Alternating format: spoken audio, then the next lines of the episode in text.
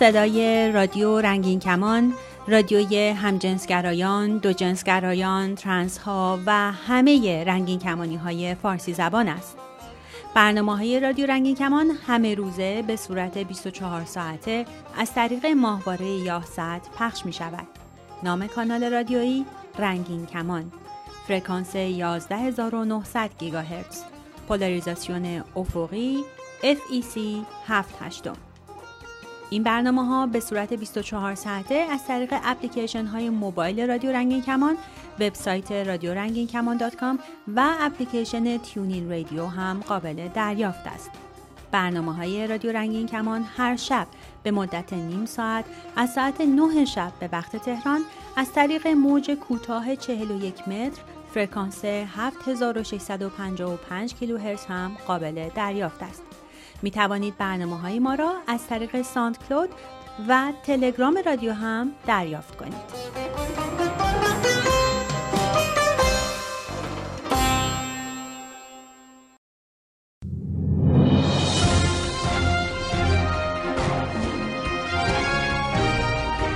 امروز 16 می 26 بهشته و من مونا هستم.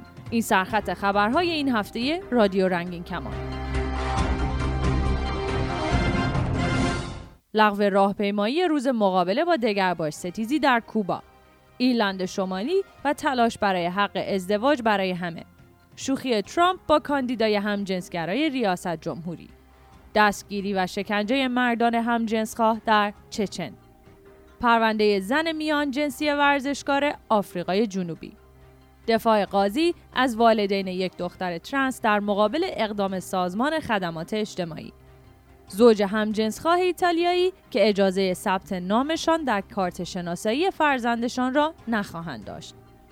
اما همونطور که هفته قبل بهتون قول داده بودیم می‌پردازیم به آیداهو بیت. با این مجله خبری همراه باشید.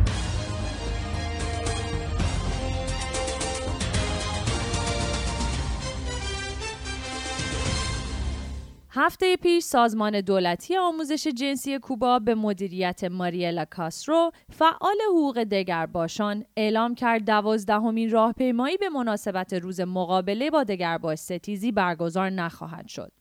دولت این راهپیمایی رو یه نمایش بی سابقه از جامعه مدنی در دولت تک حزبی خوند. شاید لازم باشه توضیح کوتاه درباره این ممنوعیت و این عکس ها بدیم. با در نظر گرفتن رابطه پرتنش هاوانا و واشنگتن به دلیل تحریم های امریکا علیه کوبا و حمایت واشنگتن از ونزوئلا مخالف قدیمی کوبا حتی میشه تصور کرد پست هفته پیش ماریلا کاسترو در صفحه فیسبوکش چه معنایی داشته. اون نوشته این راهپیمایی که توسط میامی و ماتانزاس ترتیب داده شده و از طرف مقامات سفارت امریکا حمایت میشه و با پوشش خبری خارجی همراه خواهد بود نمایشی بیش نیست. اما البته که روز شنبه 11 ماه می با وجود تمام مخالفت ها و برخلاف اختار دولت راهپیمایی روز مقابله با دگرباش ستیزی در شهر هاوانا در کوبا توسط فعالان مستقل حقوق دگرباشان برگزار شد. این در حالی بود که این فعالان مستقل از یک هفته قبل شروع به دریافت پیغامهایی از مسئولین امنیت کشور کردند که از اونها می‌خواست در این راهپیمایی شرکت نکنند. حتی روز شنبه پلیس جلوی درب خونه اونا از خارج شدنشون از خونه جلوگیری کرد. مایکل گونزالز ویورو ناشر ترمندا نوتا و شریک رسانه خبری واشنگتن بلید که خبررسانی این راهپیمایی رو پوشش می‌داده اعلام کرده پلیس پنج نفر رو طی این راهپیمایی دستگیر کرده. این رسانه تایید کرده که یکی از این افراد هوانا مورا کدنیو فعال حقوق دگرباشان بوده که در سال 2016 هم ملاقاتی با اوباما در هاوانا داشته. میرنا روسا فمینیست و فعال حقوق بشر در این باره گفته این راهپیمایی یه راهپیمایی سیاسی نیست. این راهپیمایی جشن نیست برای مشاهده پذیری جامعه دگر باش و این چیزیه که هیچ دولتی نباید فراموش کنه.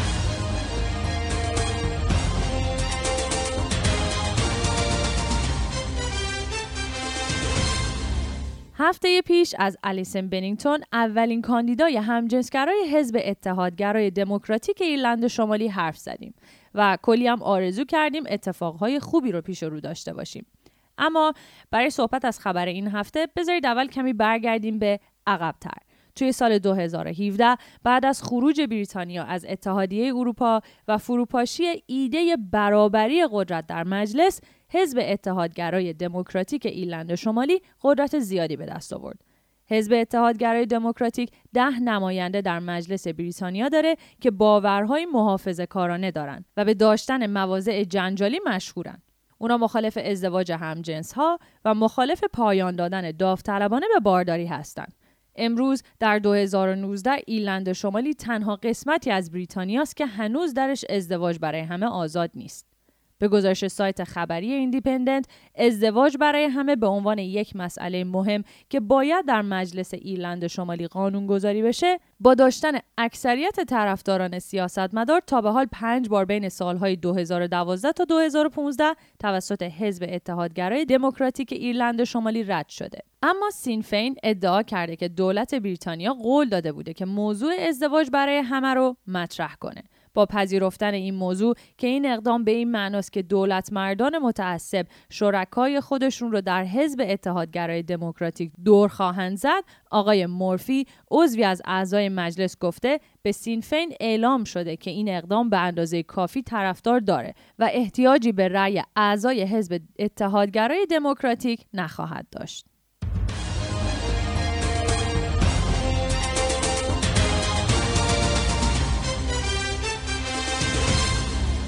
اما حتما پیت بوتجج رو یادتون هست. کاندیدای ریاست جمهوری همجنسگرای امریکا. از ترامپ درباره شانس برد بوتجج پرسیدن و اون در جواب گفته آلفرد ای نیومن نمی‌تونه رئیس جمهور امریکا بشه. اگه گیج شدین بذارین براتون توضیح بدم که منظور ترامپ اشاره به شباهت ظاهری پیت بوتجج به کاراکتر تخیلی مجله طنز مد توی دهه 50 و 60 میلادیه. وقتی نظر بودجیج را درباره این تشبیه پرسیدن اون کم لطفی نکرده و با کنایه به اینکه ترامپ مسنترین فردیه که وارد کاخ سفید شده گفته حقیقتش من برای اینکه بفهمم آلفرد ای نیوتن کیه مجبور شدم گوگلش کنم. فکر کنم به خاطر اختلاف نسلامونه که خیلی متوجه شوخیش نشدم. اون ادامه داده با اینکه این تشبیه به نظر بامزه اومده یه مقداری شوخی شوخی نامناسبی بوده. جالبه که ترامپ از هیچ کاری برای کوچیک جلوه دادن رقباش دریغ نمی‌کنه. مردم خیلی از عکس العمل بوتجج خوششون اومده به خصوص که قبلا هم گفته بوده که این همدیگر رو با یه اسمی مسخره کردن موضوعی نیست که حتی ارزش درگیر شدن رو داشته باشه. البته خب باید بگیم که اشاره به اختلاف سنی و سن بالاتر ترامپ هم می‌تونه یه جور سنگرایی باشه که اصلا خوب نیست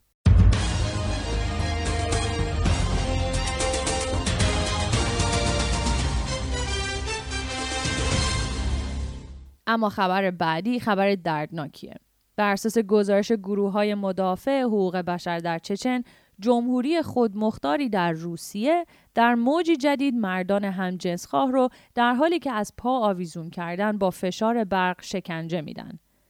چهار مرد همجنسگرا در مصاحبه با دیدبان حقوق بشر اعلام کردند بعد از مورد ضرب و شتم قرار گرفتن و شکنجه شدن با جریان برق توسط پلیس از منطقه‌ای که عمدتا مسلمان نشین و متعصبه فرار کردند.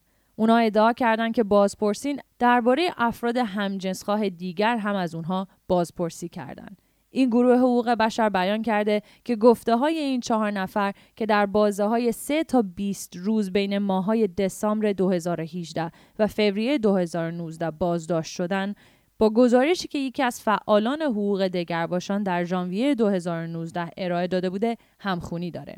در ژانویه امسال همچنین اختاریه‌ای در شبکه های اجتماعی به اشتراک گذاشته شد که از موج پاکسازی دگرباشان صحبت می‌کرد. توی سال 2017 فعالان اعلام کردن بیش از 100 مرد هم جنسخواه در طی این موج بازداشت و شکنجه شدند. مقامات هیچ نظری درباره گزارش های 2017 ندادند و این اتهامات رو رد کردند.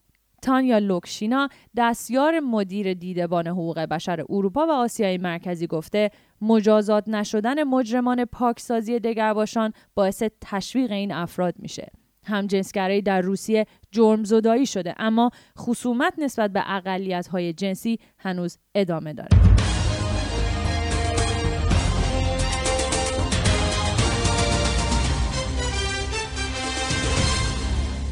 اخبار ورزشی این هفته رو با پیگیری خبر ممنوعیت شرکت کستر سمنیا ورزشکار زن میان جنسی در مسابقات دو شروع می‌کنیم. بعد از باخت در دادگاه مقابل انجمن بین المللی انجمنهای ورزشی در اول ماه می سمنیا اعلام کرد که دست از تلاش بر نخواهد داشت. پنج روز قبل از اجرای قانون جدید اون در مسابقه دو 800 متر در سوم ماه می برنده شد. بعد از مسابقه انتظار می‌رفت که خودش رو بازنشسته اعلام کنه. اما سمنیای 28 ساله گفته به نظرم هیچ چیز سختی در زندگی وجود نداره چون همه چیز به نوع نگاه آدم به زندگی بستگی داره. ورزش به آدم یاد میده که در سختی ها بیشتر فشار بیاره. من می‌دونم که زندگی گاهی خیلی سخت میشه اما همیشه راهی هست که مشکلات رو حل کنیم. بعد از اعلام این ممنوعیت انجمن بین المللی انجمنهای ورزشی لیستی از موارد مجاز برای این ورزشکار را اعلام کرده که در این بین تمام مسابقات بالای 400 متر و تمام مسابقات مجاز برای مردان به چشم می‌خوره. هفته پیش سمنیا در دو 5000 متر که شامل قانون جدید اعمال شده توسط این انجمن نمیشه در مسابقات قهرمانی آفریقای جنوبی برنده مدال طلا شد. به گزارش تایمز لایف توکوزیل کاسا وزیر ورزش آفریقای جنوبی اعلام کرده این حکم پایمال کردن حق بشری و کرامت کستر سمنیا و دیگر زنان ورزشکاره. عین همیشه یادتون نره که برای بهتر شدن این برنامه می‌تونید نظراتتون رو از طریق راه های ارتباطی رادیو رنگین کمان با ما در میون بذارید و البته راه های ارتباطی رادیو رنگین کمان شناسه ما در تلگرام ادساین رادیو رنگین کمان. شماره واتساپ و وایبرمون هم هست 2044 77 25 891 667 می‌تونید به پیامگیر تلفنی ما توی ایالات متحده هم تلفن کنید. شماره پیامگیر صوتی ما 201 818 649 9406 از طریق اسکایپ با شناسه رادیو نقطه رنگین کمان با ما تماس بگیرید و یا صدای خودتون رو ضبط کنید و برای ما به آدرس رادیو رنگین کمان at gmail.com ایمیل کنید.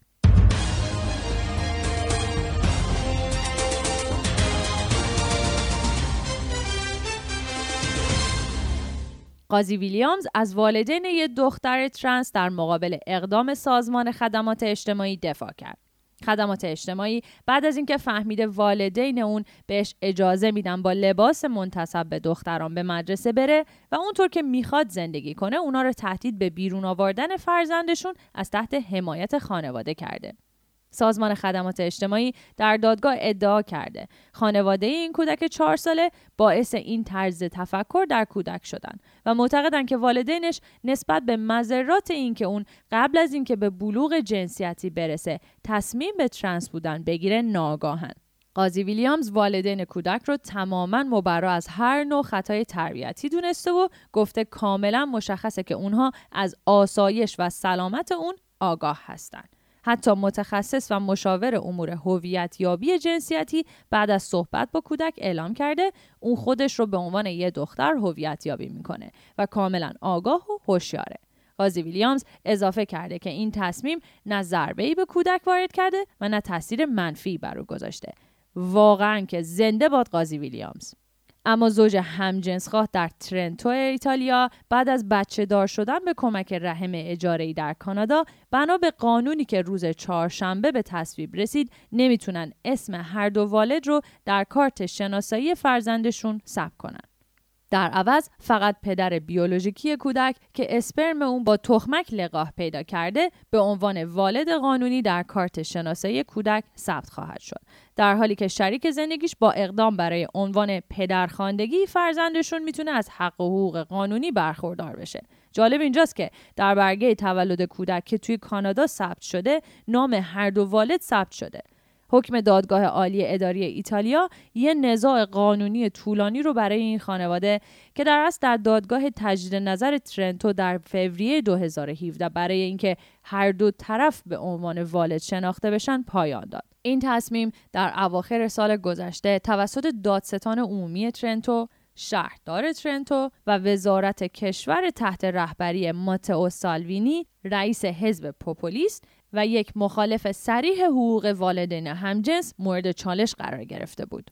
قانون کودک زاده شده از یک رحم اجاره‌ای در هر شرایطی و به طور بالقوه برای زوج غیر همجنس هم صادقه. به گفته خبرگزاری لوکال این تصمیم به منظور حفاظت از زنان باردار و سازمان فرزند خواندگی است. لورنزو فونتانا یکی از مخالفین حقوق والدین همجنس اعلام کرده که تا پای قانون در میونه زوجهای همجنس والد در ایتالیا وجود ندارند. فکر کنم ایشون هم به همون سندرومی مبتلا هستن که آقای احمدی نژاد مبتلا بودن.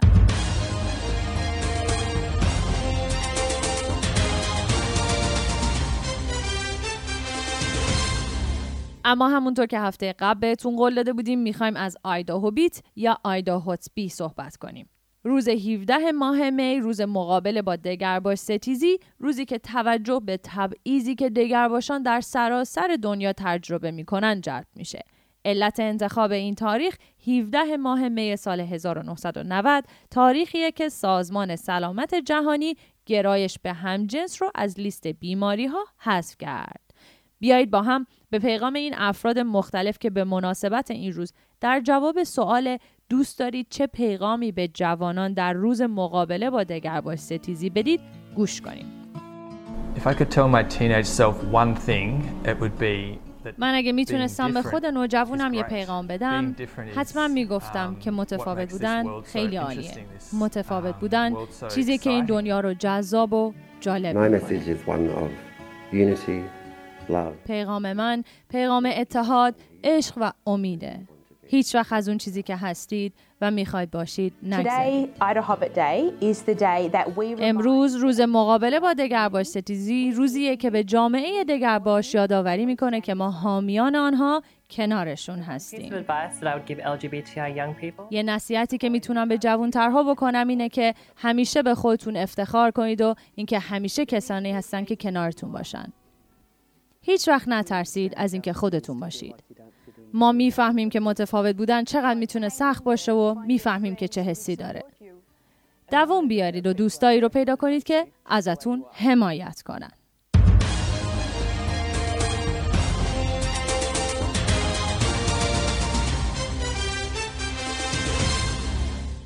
شما دوست دارید چه پیغامی به جوانها توی این روز بدین؟ پیامای خودتون رو برای ما بفرستید یا اگه می‌تونید پیاماتون رو به گوش یه نفر که فکر می‌کنید می‌تونید زندگیش رو به جهتی مثبت تغییر بدید برسونید. هفته فوقالعاده ای داشته باشید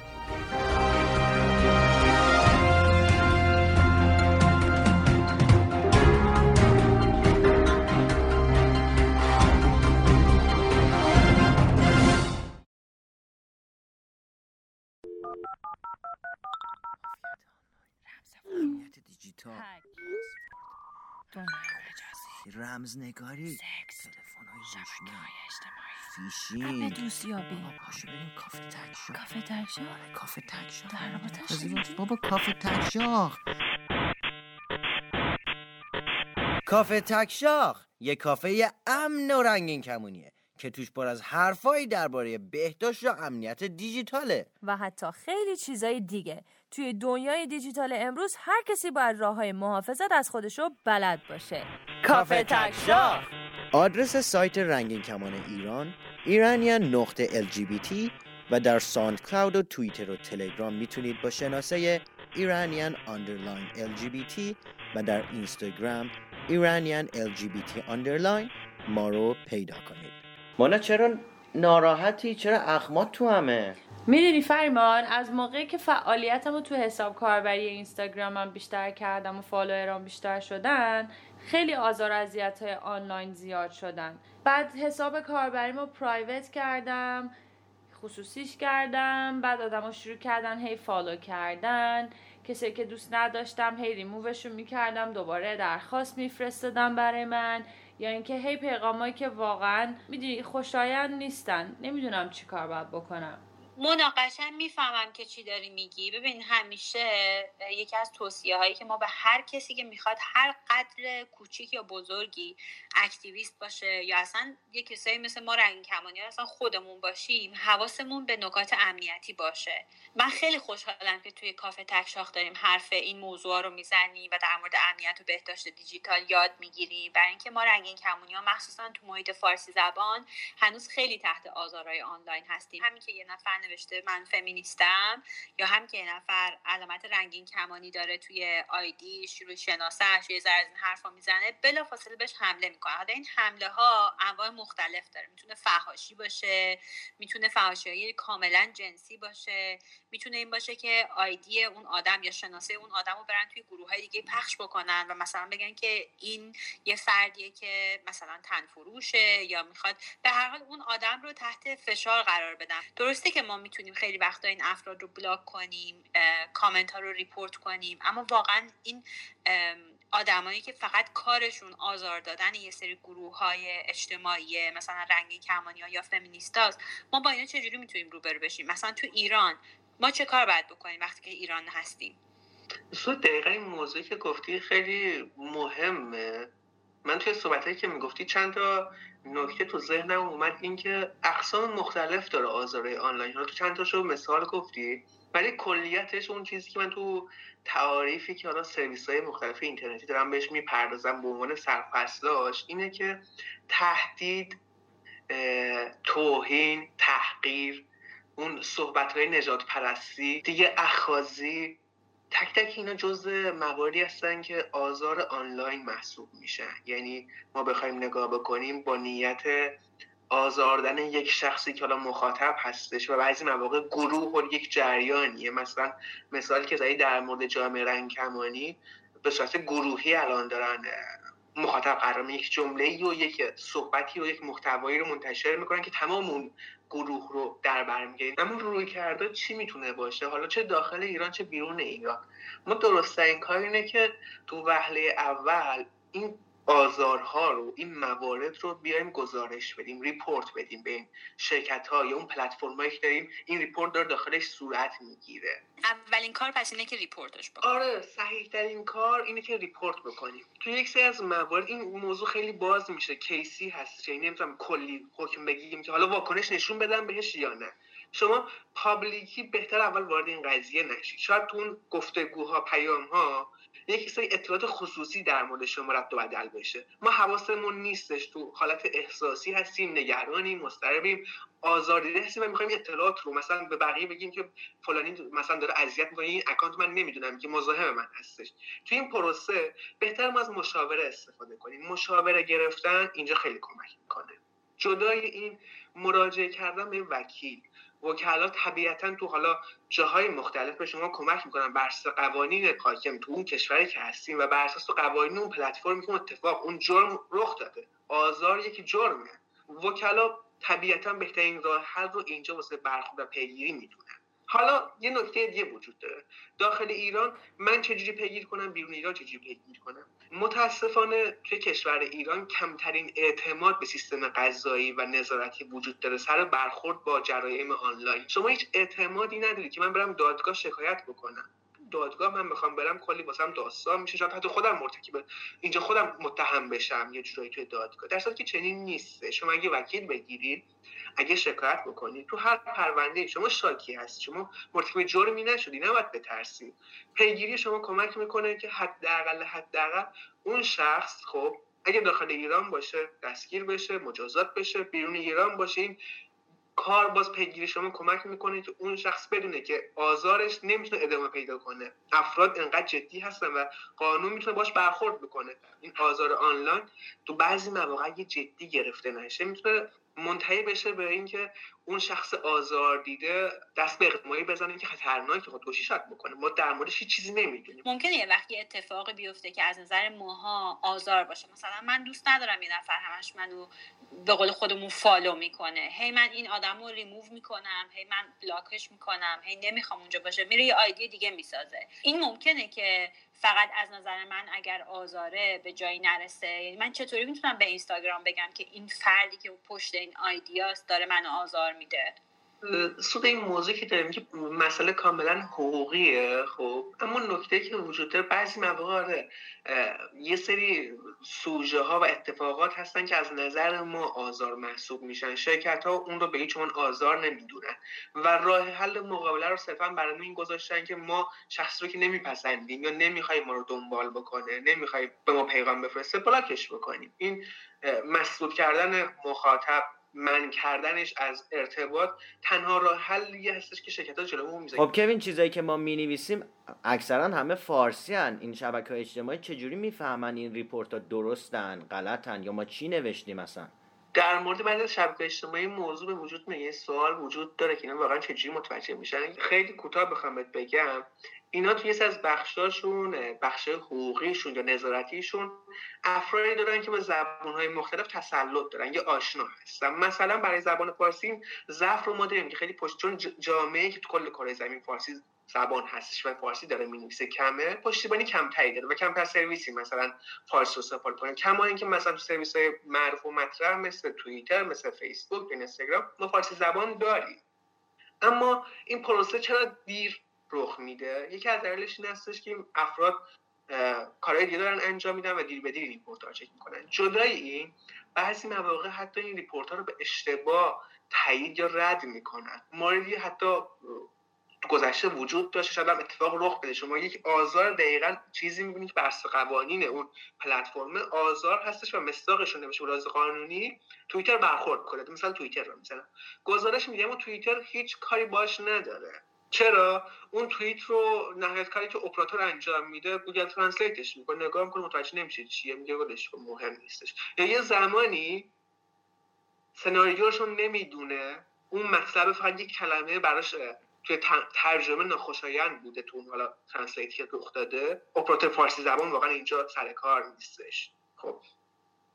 بلافاصله توییت رو حذف می‌کنه. حالا کوین یه سری مطالب آزاردهنده هست یه سری افراد هستن که چیزهای آزاردهنده ای نوشتن که دوستانم همه با هم جمع میشیم میگن بریم گروهی اینو report ش کنیم. آیا تأثیری داره که ما جمعیت زیادی میشیم و این آدم رو report می‌کنیم؟ همین توی تو گذشته این کار می‌شد گفت آره نتیجه داشتش. اما اتفاقی که رخ داد به خصوص تو یکی دو سال اخیر یه اصطلاحی به اسم troll ها و سایبری این که تو فضای شبکه اجتماعی گروهی report می‌کردن. این بحث کمی کیفی ماجرا واسه سرویس دهنده مطرح شد. مثلا فیسبوک یا توییتر دید که یه توییتی به صورت گروهی داره report میشه. اومد حذف بکنه و اینکه اصلا محتواش محتوای بدی نیستش. اینجا اومدن این سیاستشون یه جایی تغییر دادن و اون حالت گذشته دیگه نیستش که حتما لازمه که چندین نفر یک محتوای آزاردهنده یا خلاف قوانین پلتفرم رو report بکنن. بعضی مواقع یک report درست که شامل مصادیقی میشه که آزار آنلاینه کفایت می‌کنه. اون حالا شخص مخاطب account ش یا محتواش هست میشه سرویس بعد بررسی درست این کار رو انجام میده. کافه این برنامه ها از رادیو رنگین کمان هم پخش میشه. قرارهامون توی کافه تکشاخ یادتون نره. تا برنامه بعد.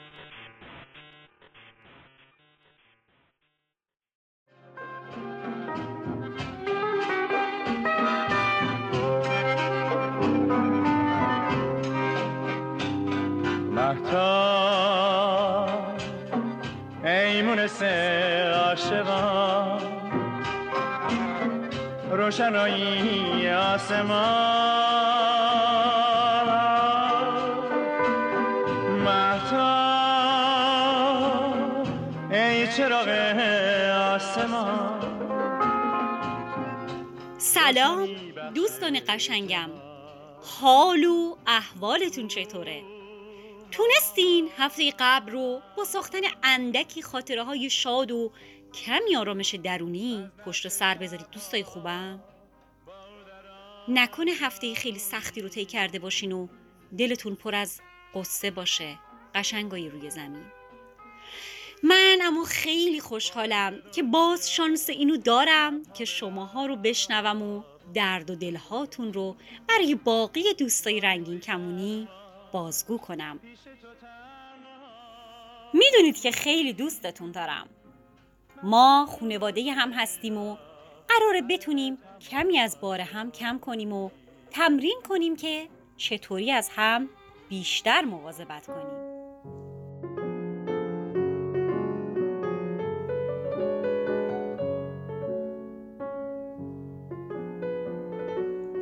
همین اول برنامه بریم سراغ پیامی که از طرف یکی از دوستای رنگی کمانیمون در ایران به دست ما رسیده.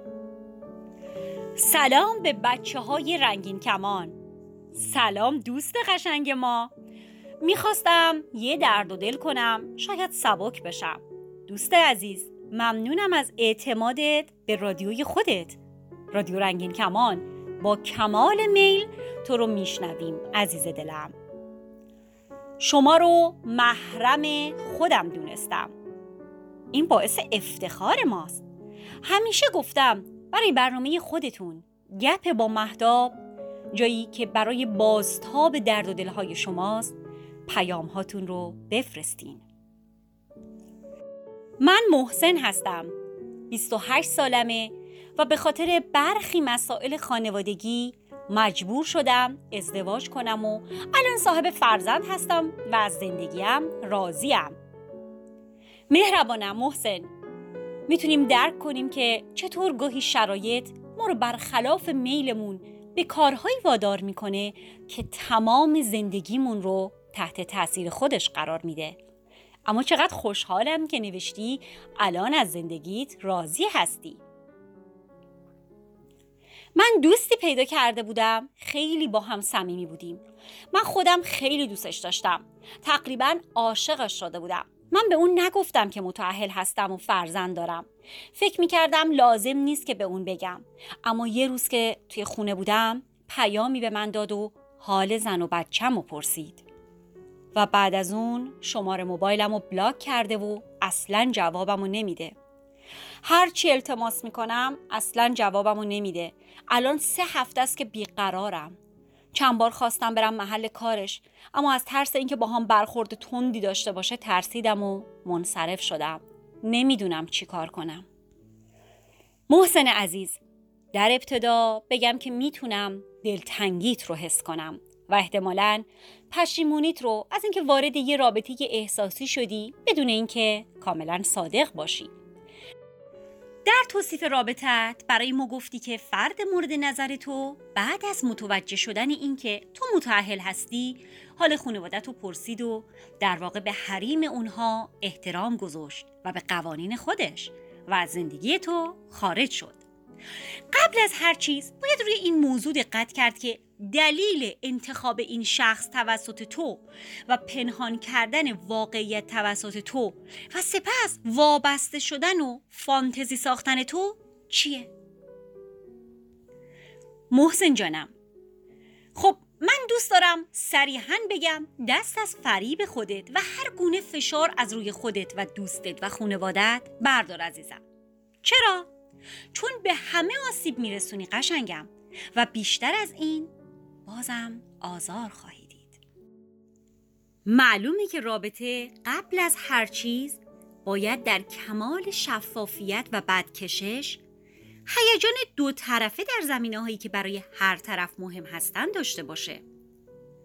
وقتی پله های نخست رابطه ای رو بر اساس دروغ و پنهانکاری هایی به این بزرگی ساختیم نمی‌تونیم انتظار نتیجه خوبی رو داشته باشیم.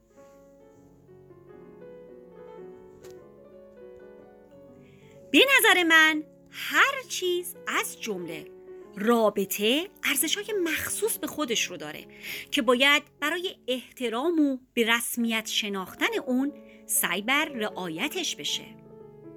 فکر می‌کنم انتخاب و تحمل تو به حد زیادی نشون میده تا چه میزان نیاز و خلا در درون خود تو وجود داره که حاضر میشی. علا رقم این که تاکید کردی از زندگیت راضی هستی این همه سختی رو تحمل کنی. و خودمونی بگم. دلت رو به رابطه دروغی خوش کنی.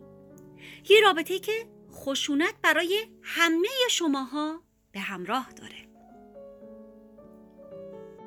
محسن عزیزم اگه بتونی با یه روانشناس روی چرایی خواسته های خودت کار کنی عزیزم بهت کمک می‌کنه که متوجه بشی چرا نمی‌تونی با حقیقت روبرو بشی که برای ساختن هر رابطه باید افراد درون اون رابطه همه واقعیت رو بدونن تا با رضایت وارد رابطه بشن و ادامش بدن تا لحظات رضایت بخشی به همراه داشته باشه.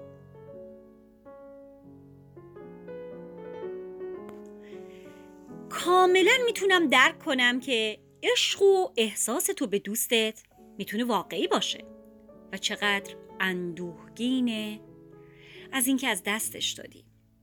کسی رو که به عنوان رویای خودت انتخاب کرده بودی و خیلی متاسفم که اینقدر داری رنج می‌بری. می‌تونم درک کنم تا اونجا جلو رفتی که بهش وابسته شدی. علا رقم اینکه می‌دونستی با واقعیت تو نیست که شما این رابطه رو در واقع ساختین. اما واقعیت اینه که این دیر یا زود اتفاق میافتاد محسن جان. حالا که اون کاملا شرایط تو رو می‌دونه و تصمیم منطقی گرفته تو باز به این رابطه اصرار داری که باعث آسیب بیشتر به اون به تو به همسر و فرزند تو بشه. هم متعهل بودن تو و هم نداشتن صداقت در رابطه تاثیر کاملا مستقیم روی این رابطه خواهد گذاشت محسن جانم. البته که تو قبل از هر چیز باید روی خودت کار کنی. تا بتونی واقعیت خودتو بپذیری. با توجه به بودنت در رابطه ازدواج یعنی رابطه ای که تک شریکی تعریف شده در واقع تو می‌خوای رابطه مثلثی رو در خفا تشکیل بدی عزیزم. و فقط خودت حقیقت رو بدونی. در حالی که این حق هر سه نفر شما یعنی تو همسرت و دوستتی که انتخاب کنن و نه فقط تو. برای سالم نگه داشتن این رابطه اولین رکن اینه که قبول کنی. هم دوستت هم همسرت. اونا باید حقیقت رو کاملا بدونن و هر دوتا بپذیرن. وگرنه هر سه نفر شما توی یه دایره مدام پرخشونت و سرشار از استرس قرار می‌گیرین. و یادت باشه محسن عزیز تداوم فشار توی این رابطه تنها به تو و دوستت آسیب نمیرسونه ها. بلکه اطرافیان دیگه ای که به همسر تو و فرزندت مربوط میشنم ناخداگاه درگیر میشن. تو چه بخوای و چه نخوای مسئولیت و تعهد و رابطه ازدواج داری که اصولا بر اساس رابطه تک شریکی شکل گرفته و باید بتونی در موردش تصمیم درستی بگیری که به اونها هم آسیب کمتری برسه. متاسفانه در جامعه ایران خیلی تبعیض ها وجود داره. مثلا همسر محسن به خاطر خیلی از قوانین ضد زن جامعه تحت فشاره. و اگه هم روزی رابطه محسن و دوستش آشکار بشه اونم آسیب می‌بینه.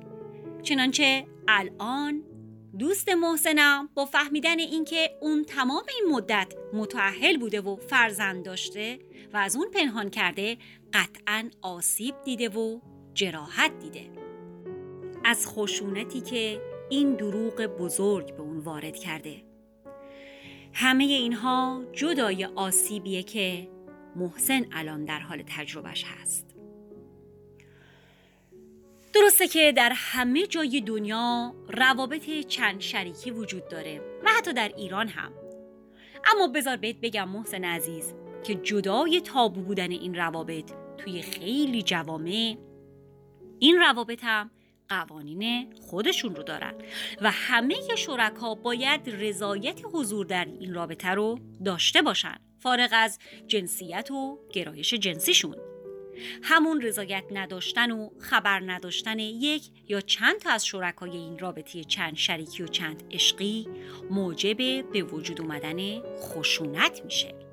دقت کن که من الان از واژه خشونت استفاده می‌کنم نه خیانت. خیانت یکی از انواع خشونته و مثلا دروغ و پنهانکاری هم یکی دیگه از انواع اونه. دوست عزیزم همینجا از خودت و همه شنونده های دیگمون می‌خوام درباره روابط چند شریکی از تجربه خودتون برامون بگید تا یه برنامه رو مختص این موضوع تهیه کنم. اما حالا من محتاب آسمون رنگین کمونی دوباره تکرار می‌کنم که لطفا لطفا وقتی رو به این مهم اختصاص بدین تا خودتون رو بهتر درک کنین و مطمئن باشین اون وقت می‌تونین متوجه بشین به چه علتی چنین روابط پرتنش و سرشار از دروغ و خشونتباری رو در واقع به طور یک طرفه وقتی دوستمون تصمیم می‌گیره از این رابطه خارج بشه طالب میشیم. و اما پیشنهاد دومم. لطفا به آرشیو رادیو سر بزنید. در بخش مشاوره روانشناسی به صحبتهای خوب رها مشاور و روانشناس برنامه در مورد رابطه بالغ و منطقی برنامه دومش مراجعه کنید. به قول رهای عزیز ما نمی‌تونیم اتفاقایی که افتاده را عوض کنیم. گرچه باید مواظب باشیم. رفتارای امروزمون روی برنامه ها و خواسته های فردامون اثر نذاره. و از اون مهمتر ما در مورد آینده زیاد قدرت کنترل نداریم که اما چیزی که داریم تجربه است. هر شکست یه تجربه هر چند سخت هر چقدر تلخ. اما از خودمون و رابطه نباید منزجر باشیم و تنها از خودمون باید بخوایم که تا حد ممکن صادق باشیم و از دروغ در رابطه پرهیز کنیم.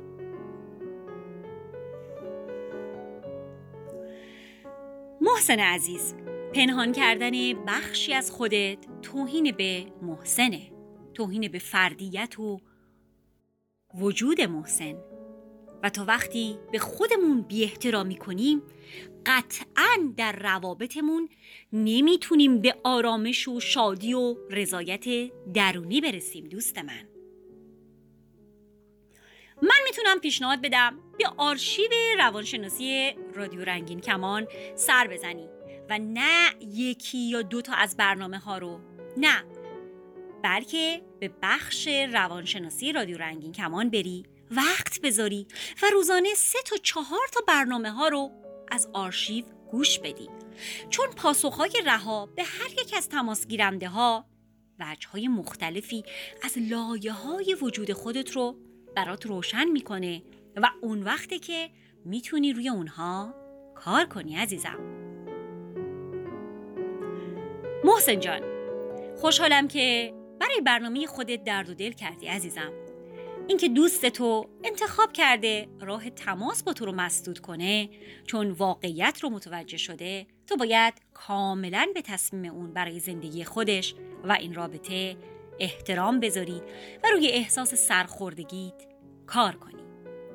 باید در نظر بگیری که شاید دلایل این دروغ و در واقع تقلب تو در این دو رابطه یعنی رابطه‌ای که با همسر و فرزندت داری و رابطه‌ای که با دوستت داشتی از دید خودت شاید کاملا قابل قبول و منطقی باشه. به خاطر جبر و فشار جامعه به طور نمونه. اما حقیقت اینه که من و تو در جایگاهی نیستیم که بخوایم دوست تو و یا همسرتم به زور این دوگانگی رو بپذیرن و خودشونو وارد این رابطه مسلسی کنن و یا بخوایم با بازگو کردن احساسات خودمون اونها رو در فشار قرار بدیم. دوست تو کاملا آگاهانه. به روایت تو راه های ارتباطیش رو با تو بعد از عنوان کردن اینکه تو متعهل هستی بسته و خواسته و انتخاب کرده که زندگیشو با فردی که همسر و فرزند و تعهداتی داره طی نکنه. و تو به عنوان دوستش باید به اون و تصمیمش کاملا احترام بذاری. حتی اگه به طور مثال بعدها پشیمونم بشه. اما کاملا متوجه هستم که این اتفاق برای تو یادآور فشاریه که جامعه به ما رنگین کمانیا میاره و بسیاری رو مجبور به ازدواج با غیر همجنس کرده و از این بابت خیلی متاسفم. مطمئنم بعضی شنونده های رنگین کمونیمونم باهات همدلی می‌کنن محسن عزیز. و از دور برات بوس و بغل میفرستن. اما خب اگه یه بخشی از این غم به خاطر از دست دادن خود اون دوسته همونطور که بارها گفتیم و شنیدیم که هر یک از ما باید روی بخش های مختلف زندگیمون کار کنیم و همین باعث میشه که زندگیمون جنبه های مختلفی پیدا کنه و کمتر آسیب ببینیم و دیگه گلایه نکنیم به شریک نشدن کسی که دوستش داریم در ریتم و نحوه زندگی شخصی مورد علاقه ما محسن عزیزم اما فکر کردی تا حالا چرا؟ چون ما میپذیریم که فردیت اون آدم اشتباه های اون و یا درست انجام دادنش به اندازه فردیت ما مهمه. این انتخاب و زندگی اونه. در ابتدای صحبتات تاکید کردی که از زندگی با همسر و فرزندت راضی هستی و این چیزیه که نباید فراموشش کنی. پس دوست خوب من دقت کن که خودت و وجود نازنین خودت رو وابسته به رابطه ای کردی که کاملا آگاه بودی بنیانش با پنهانکاری و دروغ و خشونت ساخته شده و این چیزیه که باید دلیلش رو پیدا کنی و یادت نره. تو در یه رابطه ازدواج بودی و هستی که نهایتا خودت رو ملزم به پیش های اون رابطه می‌دونی و با ادامه این مخفی کاری به افراد بیشتری خشونت وارد می‌کنی. مطمئنم که می‌تونی از پس این شرایط بر بیای.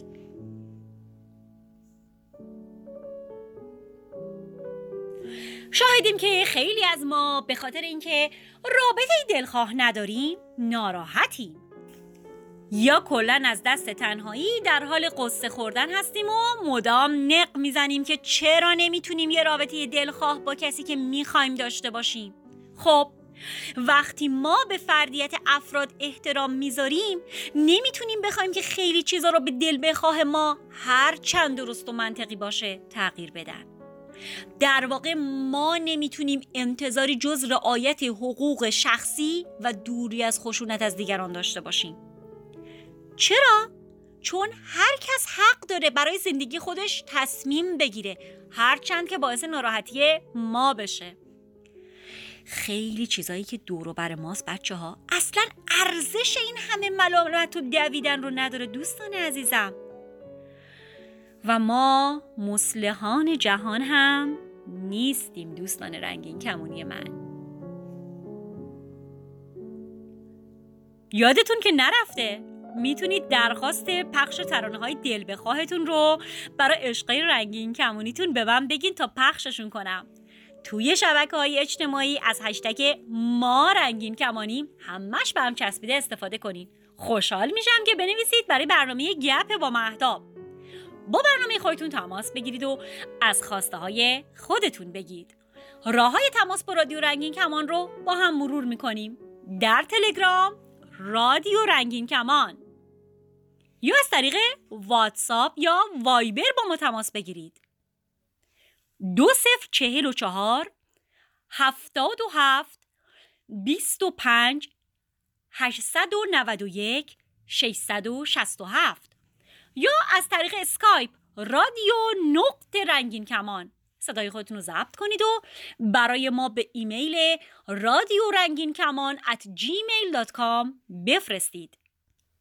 یا اینکه می‌تونید به پیامگیر تلفنی ما در ایالات متحده تلفن کنید دو صفر یک 818 649 94 06 چه لحظات خوبی که دوباره با شما دوستای رنگین کمونی عزیزم هستم و دور هم جمع شدیم تا یه دل سیر گپ بزنیم.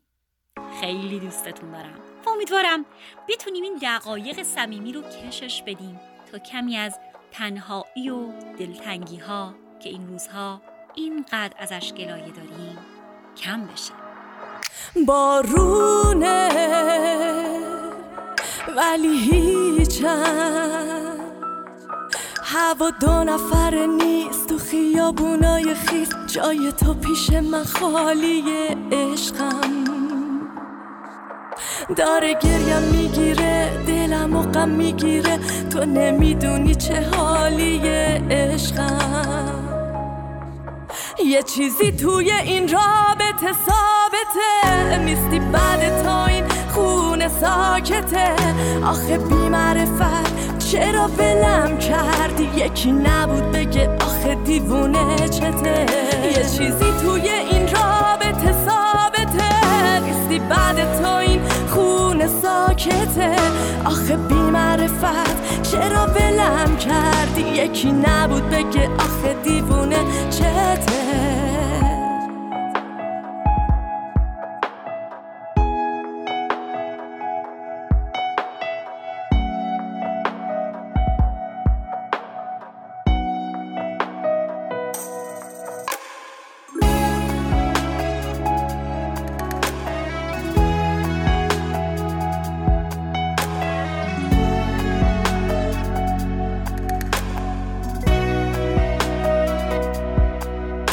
داره بارون میباره تو رو یادم میاره. مگه این حس می‌ذاره آروم بگیرم؟ یاد اون شب میافتم که با اصرار می‌گفتم نرو اگه یه روز از پیشم بری میمیرم. یه چیزی توی این رابطه ثابته. نیستی بعد تا این خونه ساکته. آخه بی معرفت چرا ولم کردی؟ یکی نبود بگه آخه دیوونه چته. یه چیزی توی این رابطه ثابته. نیستی بعد تا این خونه ساکته. آخه بی معرفت. چرا ولم کردی؟ یکی نبود بگه آخه دیوونه چته. امروز یک شنبه است و وقت گپ با مهداب در گپ امروزمون باز از این حرف خواهیم زد که معیارهای انتخاب پارتنر از نظر شماها چیه و چرا؟ ایمیلی برای ما از مهناز رسیده که من براتون میخونمش. با درود فراوان خدمت دوستان و همراهان عزیز رادیو رنگین کمان. به عقیده من انتخاب پارتنر در زندگی یکی از مهمترین انتخاب ها در زندگی هر فرده. زیرا از همه لحاظ زندگی فرد رو تحت تاثیر قرار میده. بهتره قبل از انتخاب در مرحله اول خودمون رو خوب بشناسیم و در مورد نیازهامون علایقمون حتی در مورد تیپ شخصیتی خودمون آگاهی به دست بیاریم. مثل اینکه فردی درونگرا یا برونگرایی هستیم اینکه هدفمون از انتخاب پارتنر چیه رسیدن به عشق، پول، شهرت، فرار از اجبارهای خونه پدری یا فراموش کردن عشق قبلی.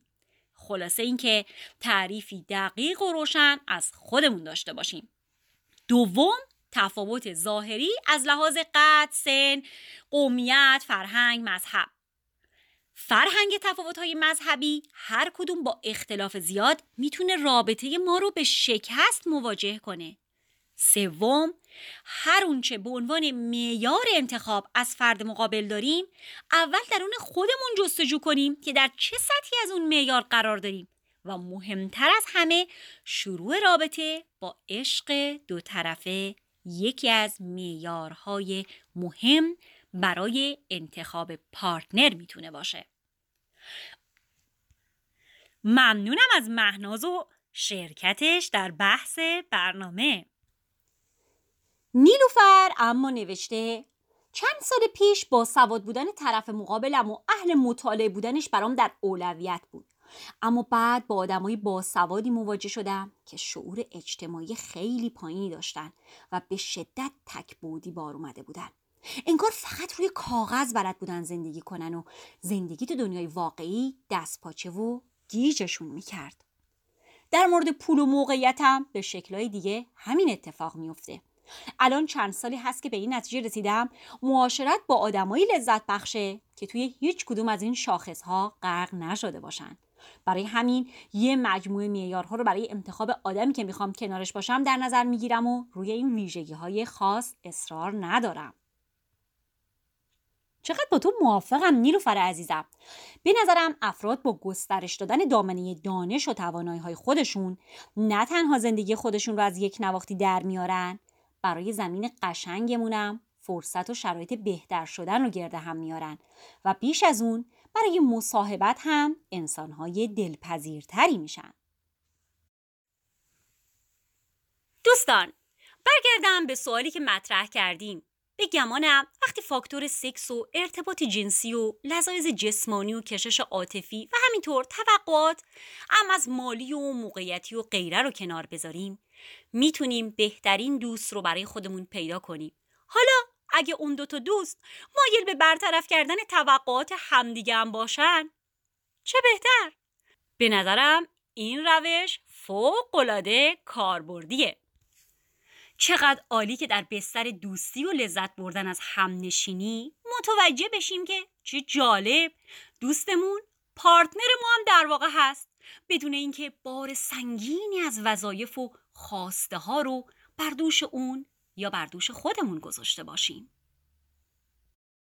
دوستان دیگه هم در کامنت ها از موارد دیگه ای نوشتن. مثل باید در حد خودم امکاناتی داشته باشه. یعنی دو تا آدم برابر و مشابه از هر نظر باشیم. شباهت های اخلاقی و فرهنگی داشته باشیم. جذابیت های ظاهری.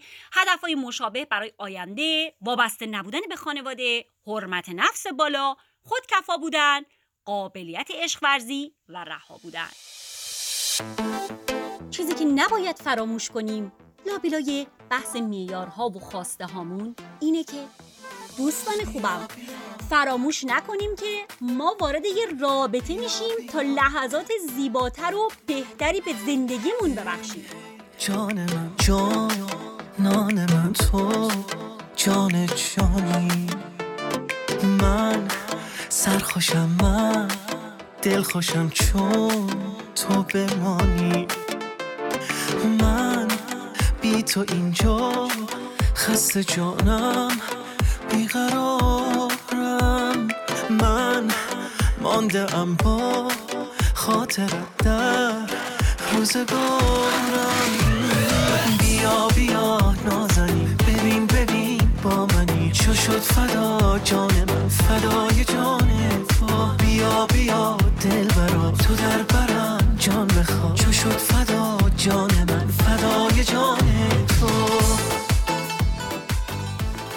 انگوش روی یک مقوله حساس گذاشته ای می‌پرسین نظرتون برای انتخاب پارتنر چیه و چرا؟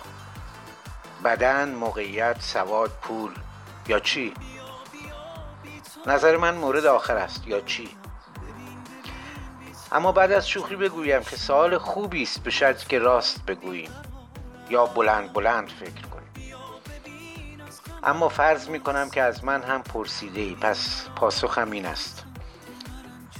برای من بدن پارتنر خیلی در اولویت نیست. چون به نظرم همه زنها به نوعی زیبا هستند. البته گفتم در اولویت نیست. نگفتم بی توجه هم. اما هرچه فکر می‌کنم واقعا انگار خودم نمی‌دانم چه میطلبم. ها یادم آمد. پارتنر به قول تو و رفیقی به قول من میطلبم که در خواب و بیداری اشوه کند بخندد دیوانه باشد. درست مثل خودم دیوانه. و البته همچنان بر پاسخ نخستم هم هستم. یا چی باشد؟ همین. اگر من خیلی کتابی خوندم به خاطر که متن رو نوشته بودم و متن رو فرستادم بعد دوستان گفتن که خب خودت دکلمش کن. مرسی. ممنون از شنونده عزیزمون و پیامش. اما قبل از خداحافظی دوست دارم بگم که خیلی دلم می‌خواد در یکی از گپ هامون از تجربه های والد شدن ما رنگین کمانی ها هم حرف بزنیم. چگونگی پذیرفتن و طی کردن نقش مادری و پدری. در واقع پذیرفتن نقش والدین که برای ما رنگین کمانی ها انتخابی است شجاعانه و سخت با قدرت و تمرین و پشتکار و مبارزه هر روزه.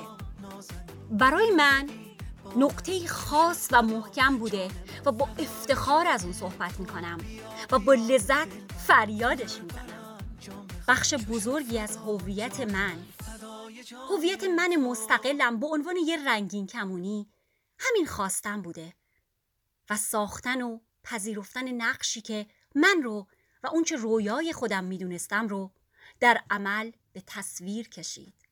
در واقع شروع ساختن خونه و خونواده بزرگ رنگین کمانی من شد. چند روز دیگه سالگرد تولد این تجربه با شکوه منه که حسش رو با شماها که عزیزترین هم هستین شریک میشم و ترانه ای رو برای این تولد به خودم و بخش شکوهمند زندگیم و تک تک شماها تقدیم می‌کنم. خدا نگهدار.